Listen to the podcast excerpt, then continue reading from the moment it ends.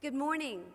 My name is Kathy Connor, and I am so honored to be one of the pastors here at First Pres, where you can come as you are, because a moment with Jesus in worship changes everything.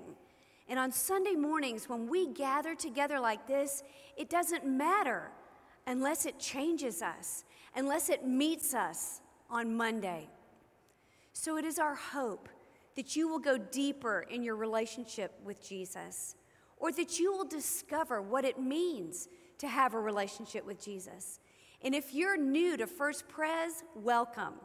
And we invite you to go on the website after worship, fill out a connect card so that we might encourage you, pray for you, and help you get more connected in.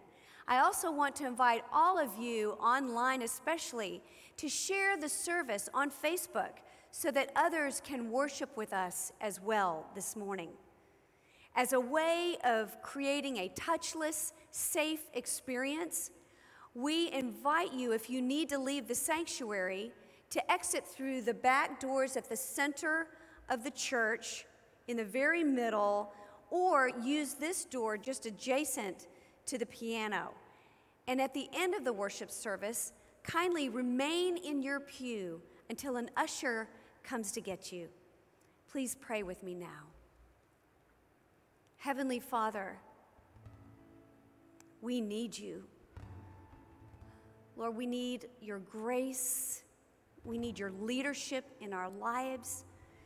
Lord, we are navigating things that are too big for us, too difficult to understand, too hard to manage as news is coming at us every day that we can barely keep up with, with changing ways of doing everything.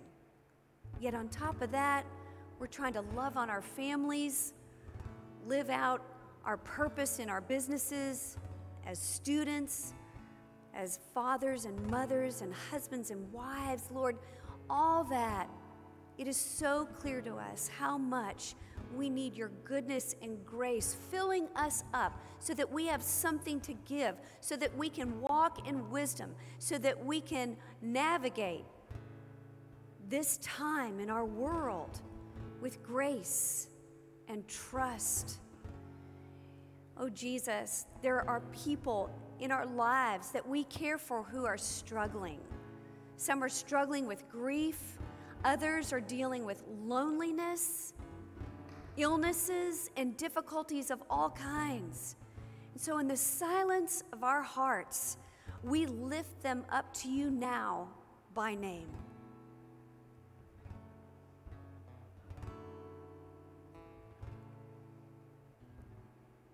Lord, we also give thanks and celebrate the birth of little baby Abigail to Jorge and Sandra, who care for us every week in this church, keeping our building clean. Lord, they serve and love you and love us. We ask that you bless this family who have indeed blessed our lives. Lord, you tell us, don't be afraid. Let your hearts be not troubled. Trust in me. Believe in me. Over and over again, Lord, you tell us these words, and yet we're tempted to not believe. We're tempted not to trust. We're tempted to stay in a place of fear. Move us. Move us away from that. That is not of you, God. And help us to walk towards you this morning, run towards you, lean in towards you with our hearts and our minds as we worship you, as we sing with all of our hearts. Amen. Good morning, First Pres. I'm going to ask you to stand up. This is a song we've done, Good Grace. You know this one, so let's sing it out.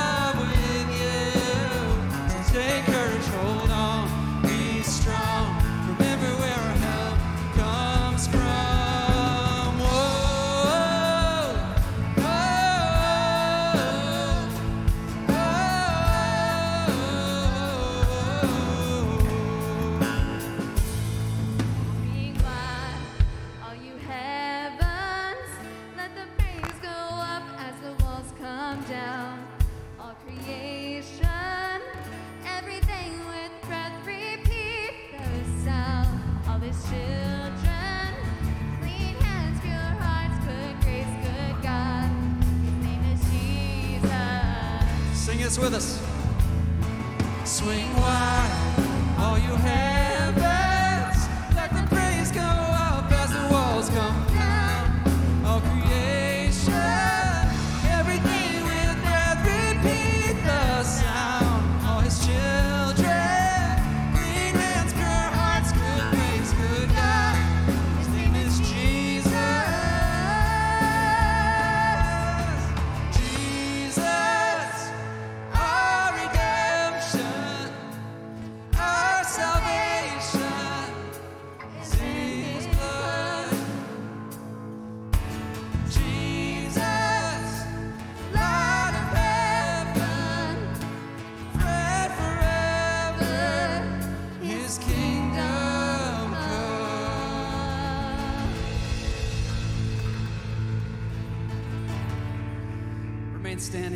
keep singing. This next song is called God So Loved, and it's taken right out of John 3:16. It says, "For God so loved the world that he gave his one and only son, that whoever believes in him should not perish but have everlasting life." So I love that this song points right to that verse. So let's sing this to him. God so loved.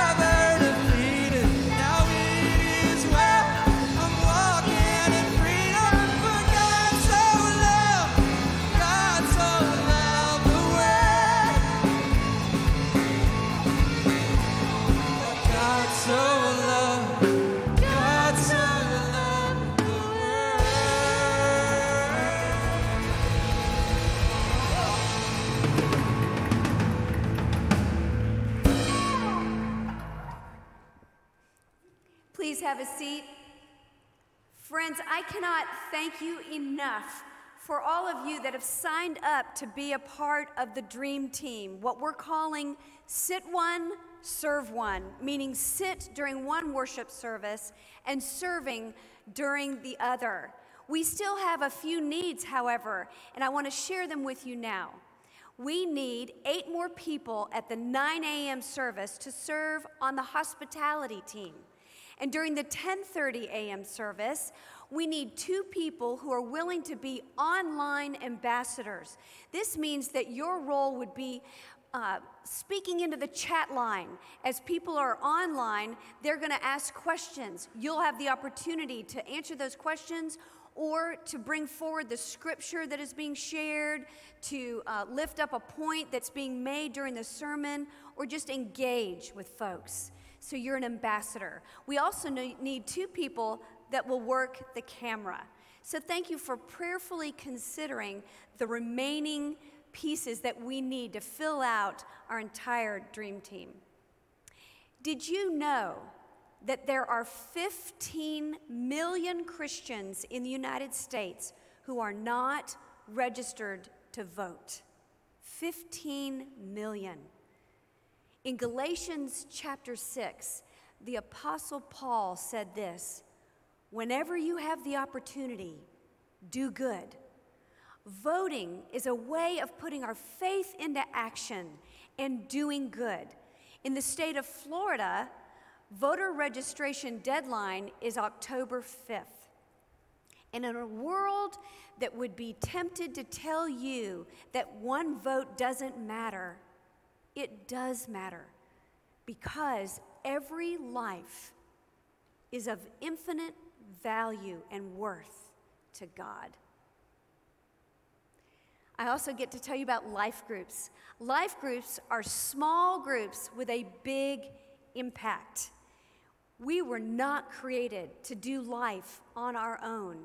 And now more than ever, we need that sense of community. We need to be connected to each other and to the Lord.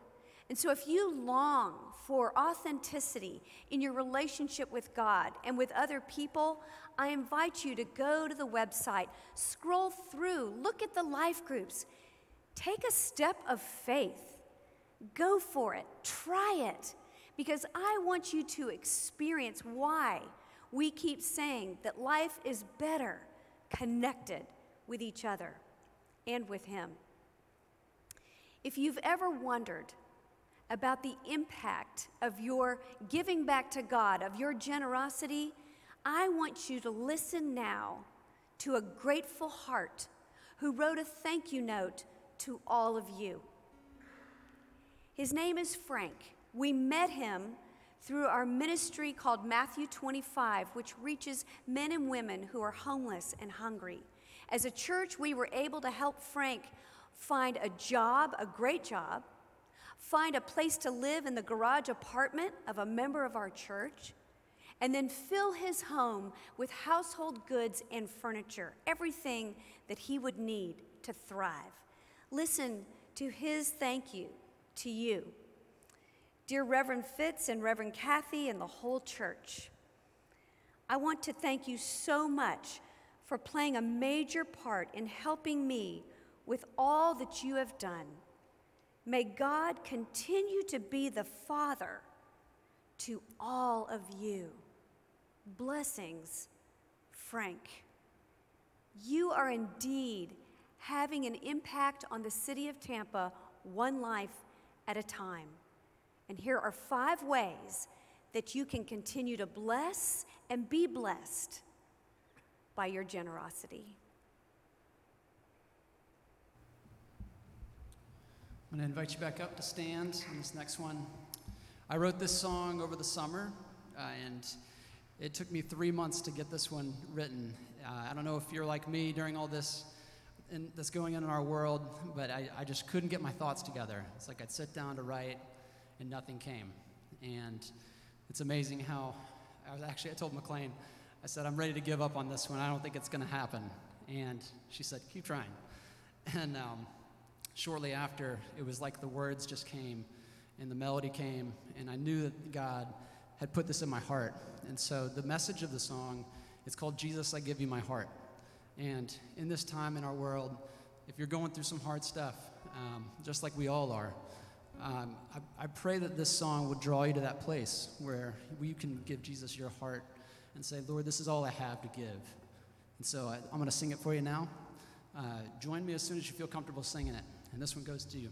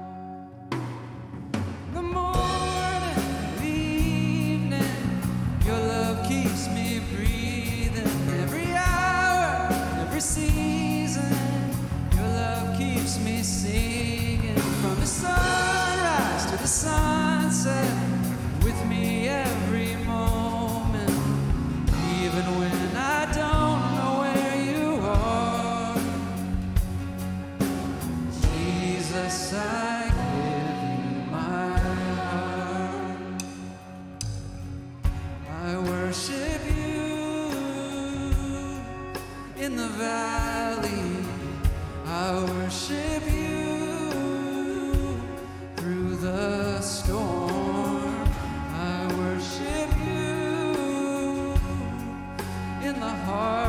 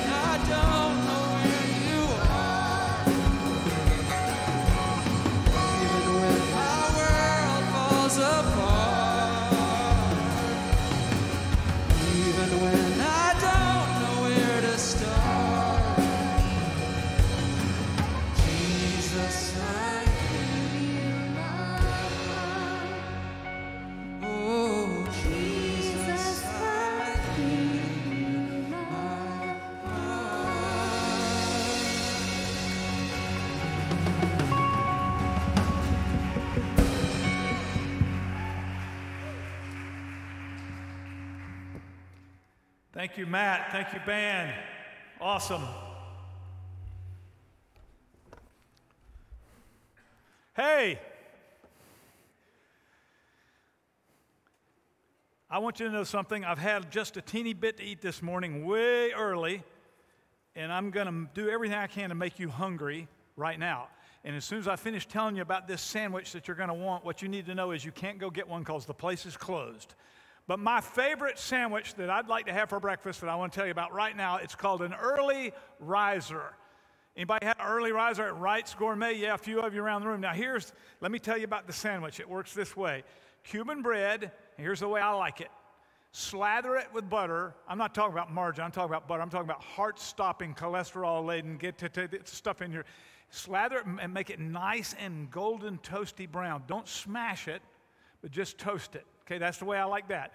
And then the early riser in it is three scrambled eggs, crispy bacon. I've often been known to say extra bacon and extra crispy, and then provolone. They normally put cheddar. I, I prefer provolone. So you take your Cuban toast, crispy, you got it on top of scrambled eggs, provolone, and bacon, and then another piece of Cuban bread underneath it, holding it up underneath the bottom, right? A sandwich a breakfast sandwich. Now, I like to smash it myself. I don't want them to put one of those things on it. And here's what I want you to realize what happens to you with that sandwich. You take a big bite out of it, and the ingredients start going back and forth. Like the, the butter and the flavor and the texture of the bread mixes up. It doesn't bother me one bit to get some provolone stringing off of my mouth as I bite the thing, you know, and then you're looking around, you're pulling it with your finger to get it apart. I, that's how I like to eat that sandwich. And then, so the juice from the bacon leaks up into the bread. Ooh, ooh, is that good? Huh? You're hungry right now, aren't you? I don't, I, it's closed. You can't go there. So never mind. But that sandwich, like notice the bread infiltrates the sandwich, the eggs and the bacon and the cheese and the bacon, eggs and the cheese infiltrate the bread, and all of it just becomes one great big huge gigantic thing. And that's how I want you to think about what we're doing this morning because we're going to have a Mark sandwich. Yes, as in the Gospel of Mark. The Gospel of Mark, Matthew, Mark, Luke, John, that's, that's the beginning of the New Testament, telling us the story the Gospels are about Jesus and how Jesus is the fulfillment of God's presence and God's promises, and how the whole thing is a unified story. The Gospel of Mark is about what God has done for us all in Jesus. That's what it's about. And so today, we're going to see in this Mark sandwich two or three episodes that they start infiltrating each other. And what you and I are going to do is take one big bite out of them. And we're going to realize that what's happening is we're going to begin to see that stuff in our life that scares us, petrifies us, can't block us because Jesus won't let it. We can see through our fear, through our difficulty, through our pain, through our confusion, and we can see Jesus, and our fear can become faith. Now, in our run through the book of Mark, and you look up here at the image and you see the athlete running, I want you to notice that we've been saying several things are going on. And you let that, the reason we have an athlete running because Mark sort of runs through things. And if you compare him to Luke or to John or to Matthew, they all take a little more time in each of the episodes. But Mark is just going fast. He gets to the same point, he finishes at the same place. So we've been saying this. We've been saying in the book of Mark, there are three themes that we see seeping back and forth in, in, into the sandwich. We've said we see the mighty Messiah, that's Jesus himself. And Mark is trying to say that Jesus is just more than just an ordinary person. He's Messiah, He's the anointed one. And we're also seeing that in the Gospel of Mark, Jesus is saying about God's presence, God's reign, God's rule, or use the biblical word, God's kingdom has come in a new way in the person of Jesus. And then the third part, the theme that we see over and over again, is our response to all of that if the mighty Messiah is on the scene, if God's kingdom is breaking into our experience, into the world, into our personal lives, how do we respond? And the third theme we've been identifying, we're calling it daring discipleship.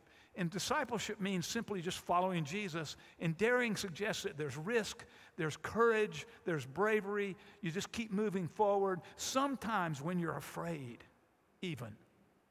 Sometimes when the circumstances are very, very difficult. And there may be some right now in your life. There's stuff that's hard. We've also identified a key verse. And the key verse is Mark chapter 10, verse 45. And see if you can notice the way the ingredients of those three themes are sort of working back and forth, just like that big bite I just took of that early riser the for even the son of man jesus talking about himself mark 10 45 for even the son of man did not come to be served but to serve and to give his life as a ransom for many. Jesus in that key verse is talking about himself as mighty messiah and the inbreaking of the kingdom but he's saying this is how we do it. Giving his life as a ransom for many and so that's the sandwich that we want to take a look at this morning and, and watch the way that all of these themes are working through this episode in Jesus' life. And so that's what we're going to do right now. We're going to see Jesus at work. We're going to see the mighty Messiah. We're going to sense God breaking in, and we're going to hear how we can respond with the courage, the daring that Jesus wants from us as followers. So we go to Mark chapter 5 verses 21 through, and we're going to read 21 through 43. So let's start.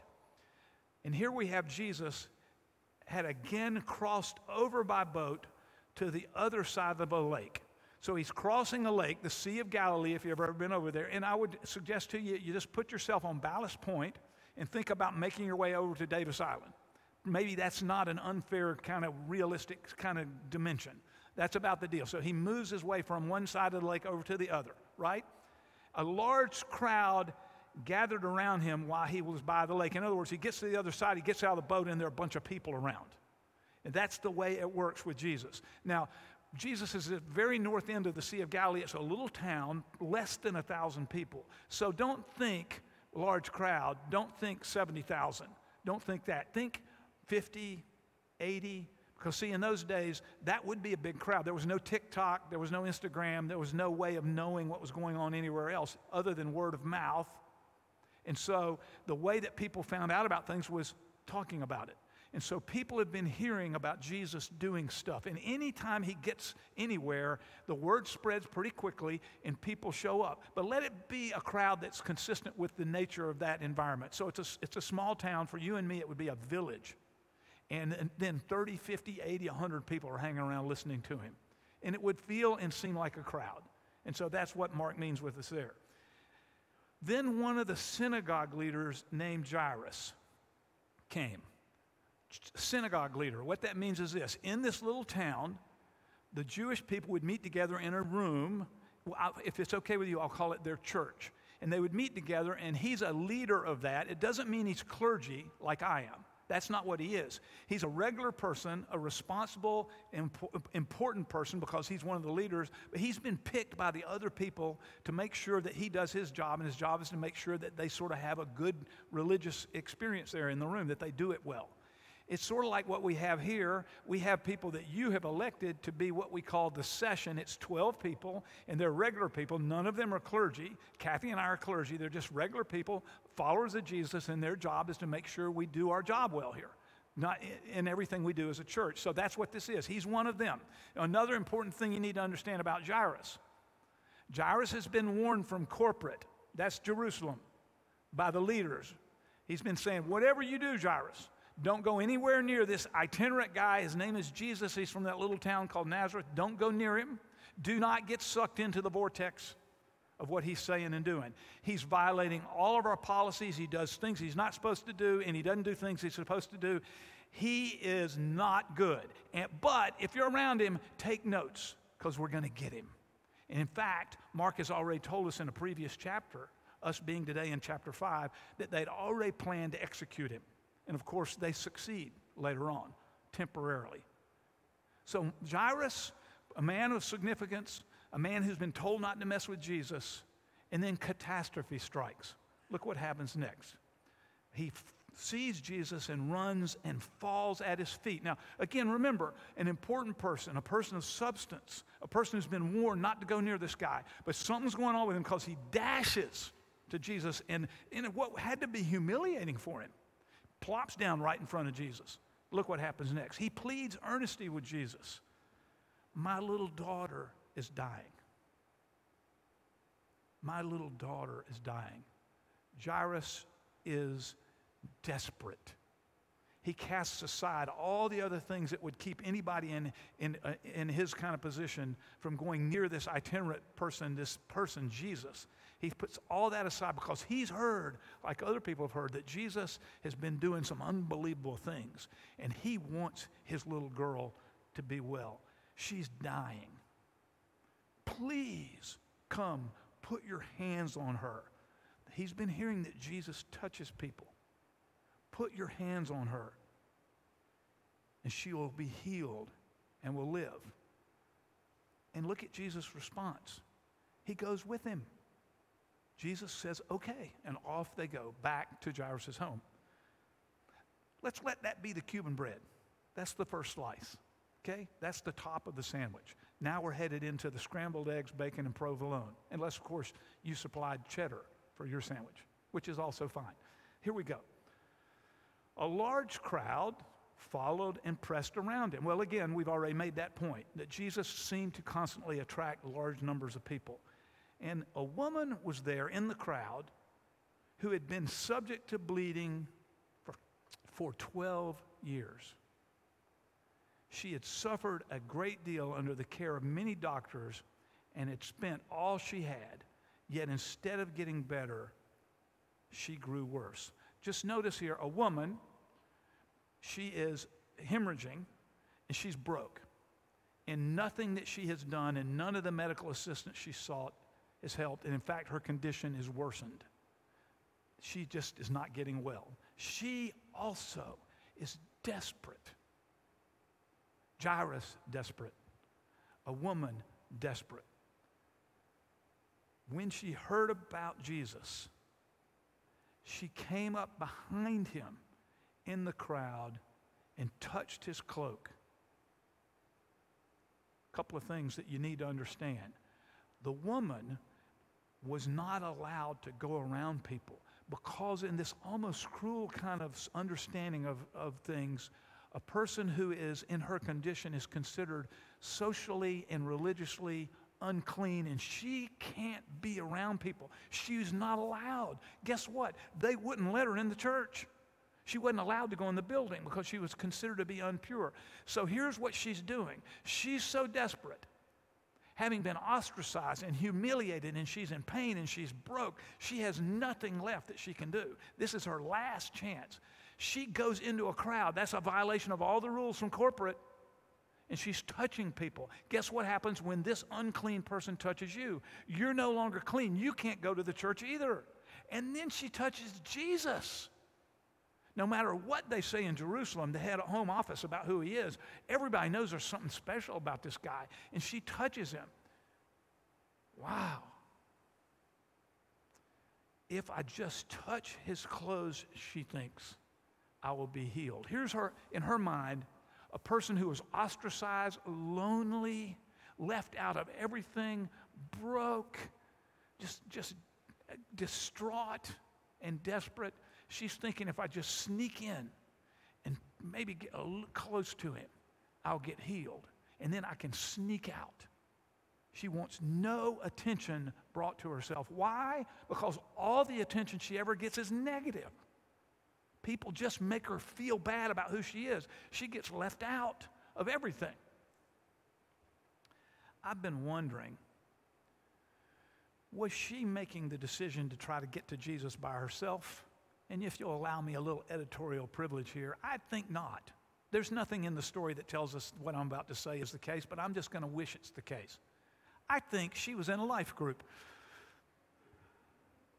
And I think her friends, maybe it was just a little group, two or three or four, and I think they loved her.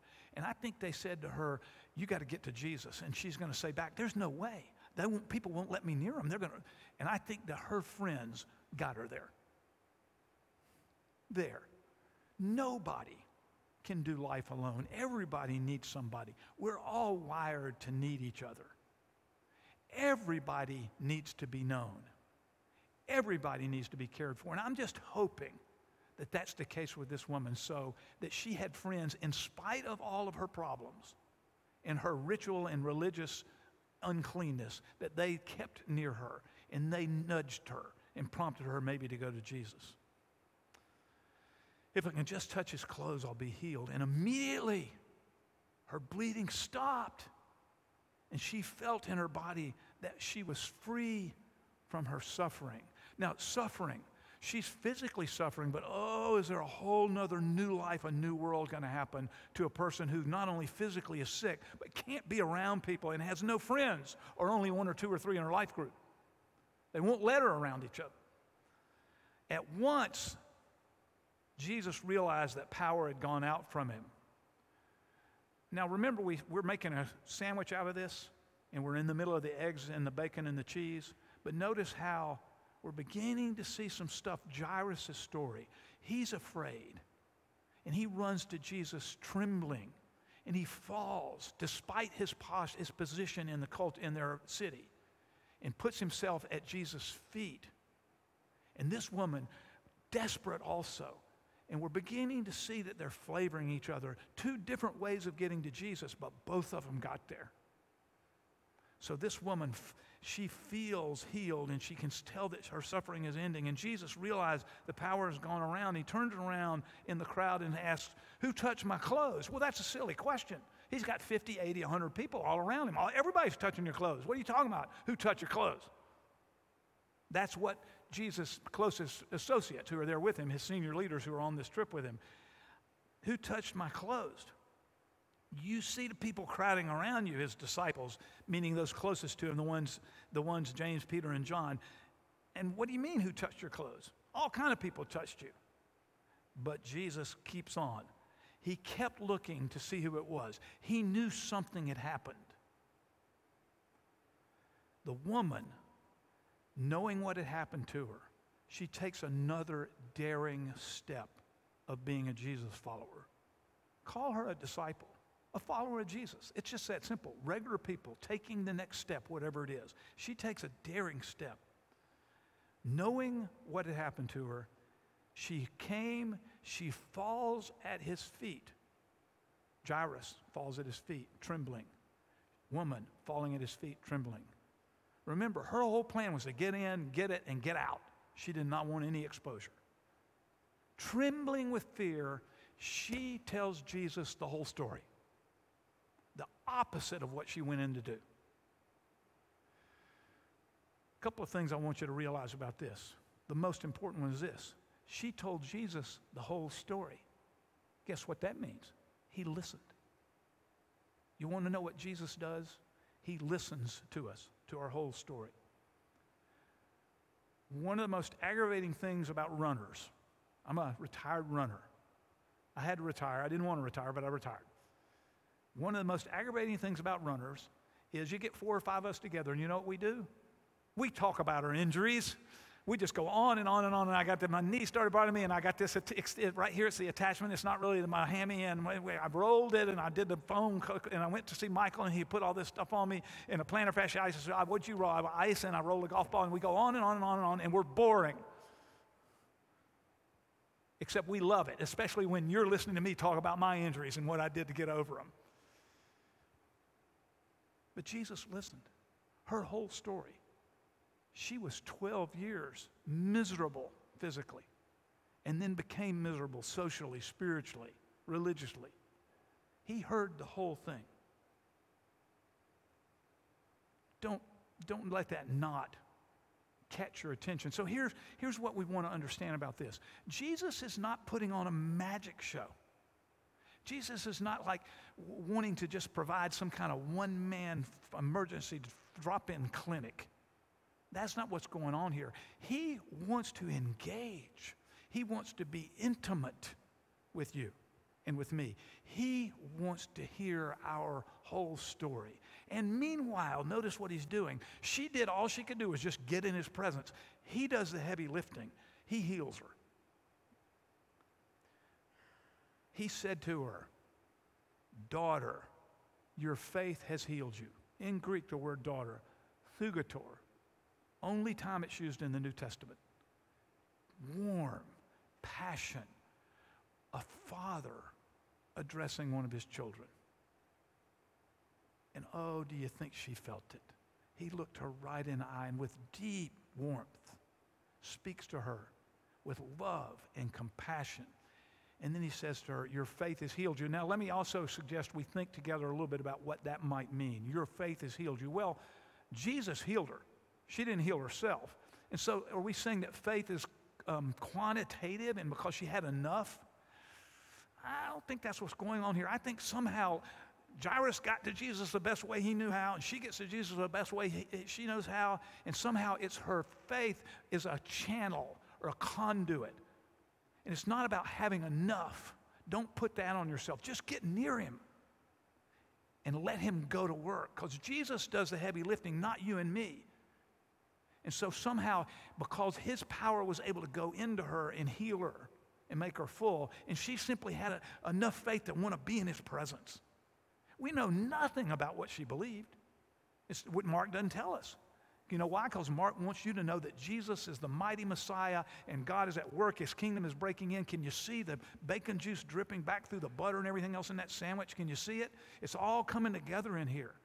Mark wants you and me to know that our response as daring disciples, wherever we are, if we're like Jairus and we run straight to him, or if we're like this woman and we try to do an end run, either way, Jesus is not a magician. He wants to heal us, and He will heal us. And what He wants is for us to come near. And that's what both of them have done. Daughter, your faith has healed you. Go in peace and be freed from her suffering. Just a reminder her suffering was way, way deeper and way more profound than just physical pain, which in itself is hard enough. He restored her to the community. He gave her back her relationships. He gave her back the ability to be in worship. He gave her back the ability to work, to be in town, to go shopping. He put her life back together again in fullness, including physical healing. Well, while that's happening, Jesus is talking to her, and some people came from the house of Jairus. Remember him, the synagogue leader. Your daughter's dead. She didn't make it. Don't even bother the teacher, Jesus, anymore. Overhearing that, Jesus looks at Jairus and says, Don't be afraid, just believe. It says here, Don't be afraid, just believe. Well, what else was Jairus going to be? He's numb. Of course he's afraid. How hard would that be to hear that? Be hard for you, be hard for me. Jairus is being asked to see beyond his circumstances and what they will or will not allow. And he's asked to say, I can't see it, but I'm going to trust you. Believe. So, what Jesus is saying to him is belief is not here giving intellectual assent to something, saying, I, I believe in certain ideas. It's that, but it's way more than that. It means trusting somebody. It means investing relationally. When Jesus says, believe in me, he means invest relationally in me. Of course, it means believing certain ideas about him, but it's way more than that, way fuller than that. And so Jesus is saying, Jairus, I realize that they're telling you your daughter is dead. And if you want to let that be as far as you can see, okay, but trust me, I'm going to bring you through your fear to faith. And he's already brought this suffering woman through her fear to faith, and now he wants to finish the job. So now we're, by the way, we're underneath on that bottom piece of uh, Cuban bread. We're back to Jairus. Jairus, woman, Jairus.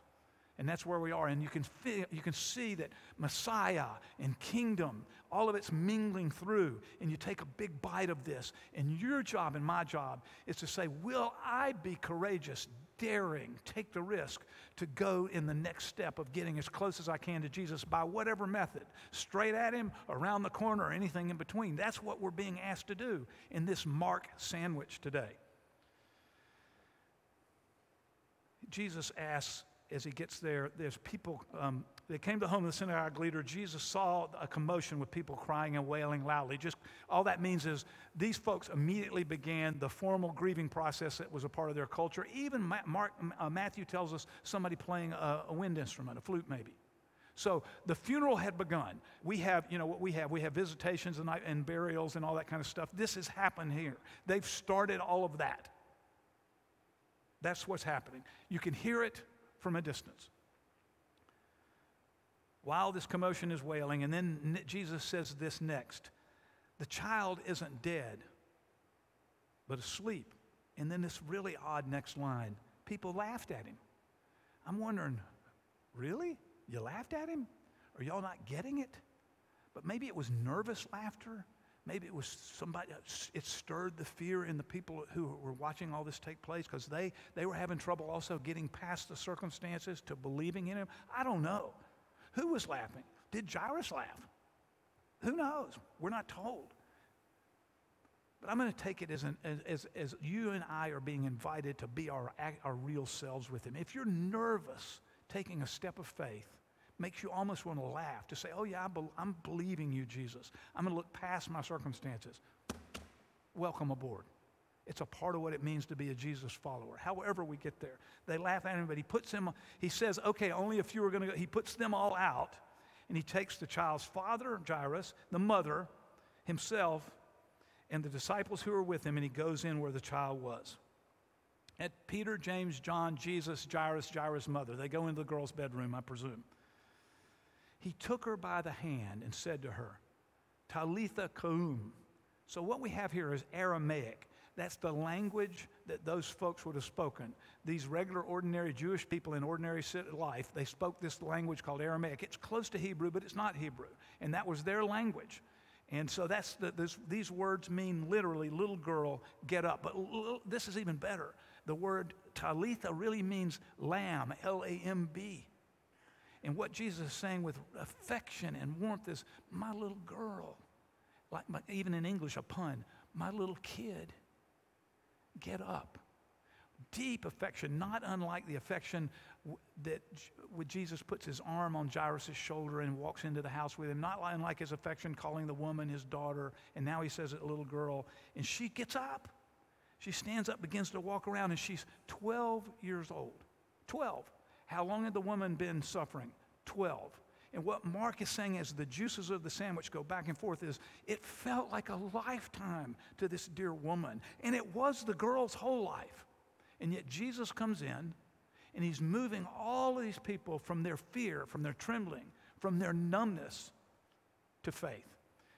And here's how that, this episode ends. At this, they were completely astonished. Of course, they were. He gives them strict orders not to let anyone know about this and told them to give her something to eat. Well, it's too late to give people orders. He put a gag order on it. It wouldn't work. Everybody in the whole town knew the girl was dead, and now everybody in the whole town knows she's not dead anymore. So, why would Jesus tell people not to talk about it? I'm going to suggest two reasons. One is corporate. The religious leaders back in Jerusalem, I'm pointing this way because it would have been south. They did not want to hear anything about this Messiah movement taking place and him doing great acts. They didn't want to hear any of that. So Jesus doesn't want them to snuff him out. Jesus is choosing to go to this cross, but he's not ready yet to be executed. So he doesn't want them to come get him and try to execute him too soon. He knows exactly, Jesus is not a victim, friends. Absolutely not. Jesus walked straight into this on purpose. The other reason I think he told them to keep a lid on it is because of the Romans. And he did not want the Romans to hear that there was this Messiah dude who had the power to bring people back to life again. The very first thing Rome was going to do if they felt challenged like with something like that, rub you out. So he just he wasn't ready yet.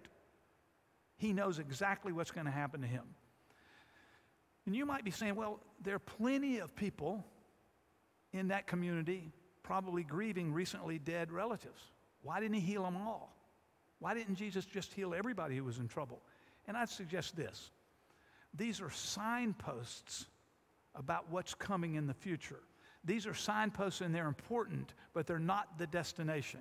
The destination is the cross and the resurrection and what Jesus is going to do, which a, a person healed of bleeding and a little girl who was dead and is alive again, that gives us a, a quick look, a peek into the future. And what's going to happen is this God is going to, in Jesus Christ, take care of the most important enemy out there, and that's death itself and evil. Jesus is going to eliminate evil and death in the cross. And so these people who are healed, that's the way it's going to be like for everybody forever once God finishes his work. And we just get little glimpses ahead of time, sneak peek, movie trailers. And so that's, I think, how we want to think about why doesn't God heal my mother? Why is God letting my wife have cancer? Why do these people refuse to accept Jesus and begin a new life? Why is my friend so cold in his or her heart to the good news? And we don't have the full answer for that, but we know how it works out. And I think that's what Mark wants us to know by the time we finish reading. We know how it, we know how it ends, but he wants you to have the tension inside you of waiting for the cross and the resurrection, knowing that that really is what deals with everything. Guess what happened to Jairus' daughter, who was 12 when she was healed? Later on, she died. And guess what happened to that woman who was bleeding later on? She was healed, but then again, she died. But guess what? Jesus conquered death. And there's a resurrection coming for all of us who are Jesus followers. And that's the story that Mark is trying to tell us. Jairus' story, the woman's story, both of these stories are about faith and they're about fear. And guess what else they're about? They're about they're about the power of Jesus to take our faith and our fear and tur- um, take our faith our fear and turn it into faith. And it doesn't matter what way you get there, Jesus followers. It doesn't matter if you go straight at him, if you go around the end, if everything in between. My guess is that your experience as a person of faith is you have a little of all of that in you. Sometimes you just can't see past the circumstances and you want to sneak up, and all you can see is just what circumstances allow. But you sneak up on Jesus, and the next thing you know, there's something new and bigger out there for you. Sometimes you run straight at him, you just go, Help me! And everything in between. You know what? He just wants you to come. He's waiting. He just wants you and me to come to him, attach, stay close, be near him. And so I want to finish by get, making two or three suggestions to you about how you do that. The first is I want you to keep reading Mark. And so, here, if you wanted to get your phone out and take a picture of it, it's also on the website. You got it on the email. We just want you to read Mark. So, here it comes. For next Sunday, between now and then, I want you to read Mark chapter 6, verse 7 to through chapter 8, verse 26. And then notice at the bottom, you'll see the actual few verses that we're going to talk about in here. So, you could read those four or five or six times. Read it. And this is why because it's one of the ways you get to Jesus. And if you're trembling reading it because you just doesn't make any sense, that's okay. It'll, the more you read it, the more you'll grow to understand it. If, it. if you say, I can't read the Bible, it makes no sense, I understand. Just go anyway. Take the risk to read it, write notes, ask somebody you know who reads their Bible at what they think, engage. The other thing I want to ask you to do is this I want to ask you to fast. So I've been talking about a breakfast sandwich and now I realize the irony in me and now talking to you about fasting. And I'm, I, think, I think fasting is hard, especially when I'm talking about an early riser. But not this Wednesday, but the following Wednesday, which is the first Wednesday in October, you're going to get an email from Kathy asking you to fast. And why? It'll have some suggestions in there, but here's why. It's like running to Jesus when you have circumstances and you just let Him work you over. Fasting puts you in his presence. And it will always help you to connect with Jesus if you'll do it and do it and do it and do it. I promise you. Take a big bite out of this sandwich. Let all of the mighty Messiah and the kingdom of God and the, the challenge to be daring and take a risk, let that be the, what you're chewing on right now, what you're digesting as we finish this time together in this room. And I'm going to pray for us right now. Gracious God, we thank you that you love us. We thank you that we can come to you any way we are, and you really, really don't care if we come straight at you, if we run around the corner, if we're trying to sneak in and out. You don't care. You want intimacy with us, you want to heal us, you want to make us into new people. You're doing the heavy lifting. Our job is simply to get ourselves into your presence. And that, for many of us, much of the time is kind of risky. Half the time, we don't have any idea what we're doing. We're confused. And a lot of the times, we just can't see past the difficulty to believe you.